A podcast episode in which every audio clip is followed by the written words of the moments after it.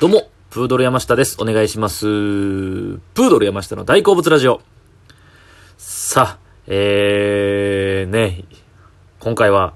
えー、ドラマの話をしようと思うんですけども、えー、やっと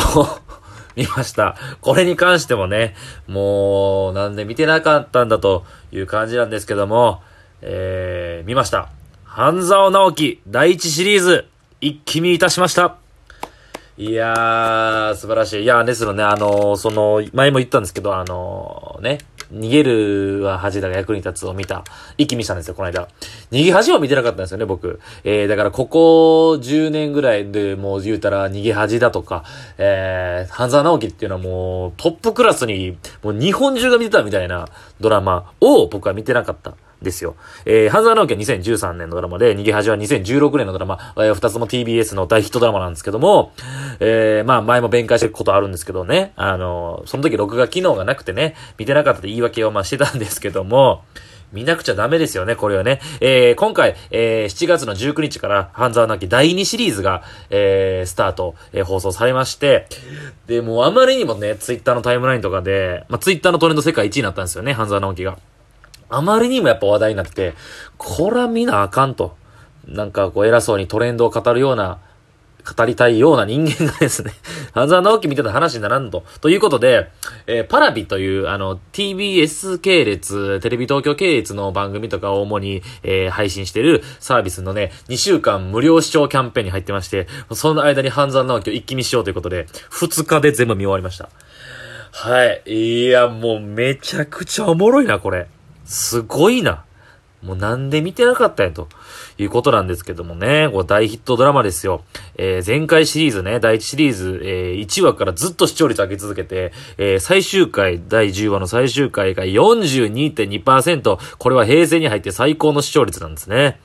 すごい、すごいですよ、これ。42%って。で、第2シリーズ、この間放送されたやつなんですけど、これも22%だったらしくて、えー TBS の連ドラの初回視聴率では、えー南極大陸、あの、キムタク主演のね、南極大陸、以来11年ぶりの20%と、テレビを見ないこの時代にですよ、20%超えるという、えげつない人気じゃないですか。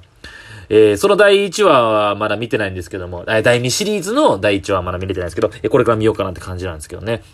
はい。えーパラビになかったんでね、あの、録画しないと見れないんですよ。でやばと思ったんですけど、えー次の第2話の直前に第1話の、えーまた再放送やるみたいなんで、それを録画してみようかなと思ってる感じなんですけども、えー第1シリーズ一気見しました。えー全10話ありまして、もうこれはだからね、もう見てる人がほとんどという体で話そうかなと。えーネタバレも多少ちょっとするかと思いますんで、はい。気にせず、その辺は気にせず喋れたと思います。えーだから僕が、えー半沢直樹、まあもちろんヒットしてたのもちろん知ってたんですけど、えーそのヒットしてて、まあ多分おそらくこんな感じだろうなっていう話とか、まあ先入観はもちろんあるわけですよね。全く知らないわけじゃないから。それをかもう思いながら、えー見た上で感想を、思ったことを話そうと思うんですけども、全10話ありまして、大きく2つに分かれるんですね。これ知らなかったんですけども、1部と2部にこれ、分かりやすく分かれます、てますね。えー前半の5話と後半の5話に分かれてまして、前半は大阪にいるんですね。えー東京中央銀行の、えー西大阪支店。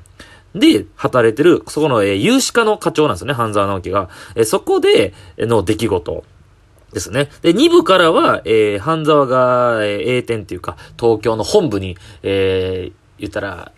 え転勤になって、で、東京の、え営業課長、営業次長ですかね、営業課の、そこで起きる出来事と2つに分かれてるんですね。えー、もうだからもう、すごい、これ、もうでも、まあこれ思ったのが、もうズバリ、まあ復讐劇なんですけども、もう、まあ、わかりやすく、もうだから、完全懲悪、世直しというか、えー、見てる人がもうわかりやすく、強大な敵に立ち向かうヒーローですよね、犯罪直樹が。そう。で、まあまあ敵っていうのは、まあまあ、その、最初は手前におるんですけど、その徐々にそれを操ってる黒幕は誰だとかなってきて、まあそれがまあ言ったら大和田常務っていうね、あの、香川照之さんの、えーもうめちゃくちゃ有名なね、悪役なんですけども、で、半沢直樹は坂井正人なんで、この二人の対決が、えー最後に、最終回に向かってこう進んでいくんですけど、え前半はだから大阪編なんですよね。ここはあんまり大和田常務出てこないんですよね。えー浅野支店長っていう、えー支店長。えー、その西岡、大阪市でね、半沢さんが勤めてるとこの人が、まあめちゃくちゃ悪い、まあ裏で操作してるんですけども、まあ要は、まあ、大阪編も東京編もなんかまあ似た感じやなというか、パターンとしては。まあ言う、言うたら上の人が、え、裏で悪いことしてるんですね。銀行の偉い人が。で、それの言うたら部下、半沢は、えー、押し付けられるんですね、この二つパタ、二パターンとも。この両方とも。えー、だから、えー、半沢の責任にさせられる。で、半沢は、えー、もうそれを、だから、窮地に追い込まれるんですよ。上からもう理不尽なことで、辞めさせられそうになるんですけど、この二つとも辞めさせられそうになるんですね。えー、その、それをかいくぐるというか、裏でこういろんな人の協力を得て、えー、下調べして、で、そいつに反撃をするための材料を突きつけて、まあ、言うたらそれが倍返しなんですよね。そうそう。だから、えー、それの、に、大阪編はちょっと、ちょっとちっちゃい版で、東京編はそれのでっかい版みたいな。大阪編は、えー、5億の損失を回収するために半沢を奔走する。で、東京編は、えー、120億ですね。えー、伊勢島ホテルの。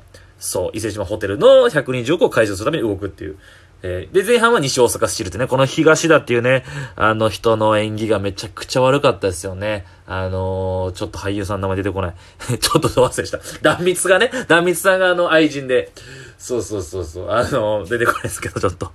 めちゃくちゃ悪かったなんで、朝の支店長もめちゃくちゃ悪かったし、そう。いや、もうめちゃくちゃ重かった。えー、西大阪編のね、えー、大阪スチールのね、第、えー、前半の、え、第3話のね、えー、臨展裁量臨転っていうめっちゃ難しい言葉なんですけど、このシーンがめちゃくちゃ良かった。もうみんながこう、その上の悪い奴がこう辞めさそうとしてる会議をしてる中で、こう、ね、こう突きつける感じね。あの、平成ジャンプの中島くんがね、いい働きするんすよね。よかったな。第3話めちゃくちゃ重かったな。第3話。そう。えでも後半もめっちゃ重かったんですけど、いや、すごいドラマっすね。これほんまに。で、まあ僕がその、まあもうだから話のあらすじとかもほんま、もう今大体見てる人が多いんで、もうそんな言わないですけど、まあ、僕が思った感想ですよね。あのー、先入観ありきで、まあ、さっきも言ったんですけど、やられたらやり返す、倍返しだって、まあこれがもう流行語だったわけじゃないですか。これめっちゃ言うんやなって思いました。これを、僕はなんか、なんか何気なくドラマの全体を通して1回か2回言ったとこをピックアップしてっていうわけではなくて、もう明らかに脚本からこのワードを流行らそうというか、そういう意識でドラマが作られてないなと思って、もうめちゃくちゃ言うんですよね。もうちょっとおもろいぐらい、なんか、もうすっごいなっていう。いや、で、まあ、これがまあ分かりやすくして、その銀行とかがそれ言うとお金の、ええー、まあ金融のことで難しい題材なんですけども、これのことでまあすごいポップに、えー、人々が、その年齢層とか関係なく分かりやすくしてんだろうなっていうのは思いましたね。これでもだから、えー、復讐、えー、めちゃくちゃこう、ぐわーって抑圧されてるけど、あいつ腹立つやりたい、やり返す、俺は絶対負けない、倍返しだ、これが僕の流儀なんですって半沢は言うんですけど、それで、もうね、年齢層問わず、あ、もう若い子、小さい子とかも、わ、この悪い人、この半沢さんは倒すんだってことがわかりやすくね、説明してるようなセリフでもありますし。まあ、これめっちゃ言うんやなって意外でしたね。あとやっぱあの、絵力がすごいですよね、皆さんの。もう名俳優の方々ばっかじゃないですか。アップがめっちゃ多いんですよね、顔の。もうそれは半沢直樹、坂井正さんもそうですし、香川照之さんもすごいですよ。顔、全身の筋肉、あの、その大和田常務の顔の筋肉がもう、全部、どんどんってなってるんだけど、めちゃくちゃピクピク動くっていう。すごいな。そう、すごいですよね。あと、毎回、やっぱ当たり前、ごく、すごい当たり前こと言ってるんですけど、ドラマの脚本の中で、よくもまあ、毎回あんな見せ場を作れるなと思いますよね。もうだから、うまいこと言った思ったらまあピンチになって、うまいことになったらピンチ、まあ行ったり来たり、まあこれはまあすごいわかりやすい作りやと思うんですけども、でもまあよくも、なんか見ててこう、それ無理あるなとはもう思わないんですよね。ちゃんと理由がはっきりしてて。で、そうそう、なんかもうすごいあんな企業を見せ場を、またようピンチになんなって。ね、国税のやつも来たりね、黒崎ね、黒崎が、片岡愛之助さんのあのお姉のやつね。あれもだからよう立場がこう、はっきりしてるから、やりたいことがみんなはっきりしてるから、分かりやすいというか、使ってる言葉自体は難しいんですけど、まあ、ドラマ内容聞いていけばめちゃくちゃ分かりやすく、ナレーションも入りますし、僕も、ね、難しいなと最初思ったんですけどね、結構分かりやすくそこは説明されてるんで、えー、もう目が離せないですよね。はい。あとね、ちょっとだからまあ、その銀行の中の話とはちょっとずれるんですけども、でもやっぱこのドラマがヒットした要因ももう一個あるなと思ったのが、やっぱ上戸彩さんの癒しはでかかったですよね。やっぱこのドラマ見てるのは、まあ、もちろん年齢層、えー、若い人もいると思うんですけども、やっぱおじさん世代にハマったっていうのもやっぱあると思うんですよね。えー、だからそういう銀行でバリバリ働いてる人だったりとか、えー、もうその、社会の歯車として働いてるそのサラリーマンたちの、えー、その上司の矛盾とかいろんなことを、えー、と戦ってる人たちが、えー、そ職場からもう疲れて帰ってきた時のあの、奥さんの包容力というか癒し、で、も毎回だからそのちゃんと出てくるんですね、上戸彩さんがね。で、ちゃんとこの直樹、私は直樹の味方だよとかって、めちゃくちゃよくできた妻で、で、すごいなんかあの、飾らない感じというかね。そう、それが、ちゃんとやっぱ可愛いですし、上戸彩さんが。当時27歳、7年前ですから。えー、もうめちゃくちゃあれがでもでかいでしょうね。戦場から帰ってきたこう兵士を癒す、えー、伴侶みたいな感じが出てきますよね。あれはでも、そうで、あとその、上田屋さんがその、社宅に住んでるんですよね。大阪でも東京でも。で、その社宅で、あのー、その、奥様たちの集まりがあるんですよ。えー、だから、上、だからその上司の奥様とかに結構みんなが媚びへつらってるというか、あれね、めちゃくちゃ僕、愛の不時着やなと思いましたね。愛の不時着見たら人わかると思うんですけど、あの、愛の不時着も見たら、あの、兵士、兵士の村じゃないですか。その村の中で、えー、そう、偉い大佐のその妻とかにはみんな、へいこらへいこらしてるわけですよね。こう、気遣い、気遣いやったりとか。めちゃくちゃ愛の不時着やなと思いました。で、まずこのドラマ自体が、結構あの、まあ、その愛の不時着もそうなんですけど、あの、もちろんもう一個ある韓流ドラマね、ヒットした、イテオンクラスとかもよく比較されるんですね。イテオンクラスも土下座がキー、テーマみたいになってまして、復讐劇で。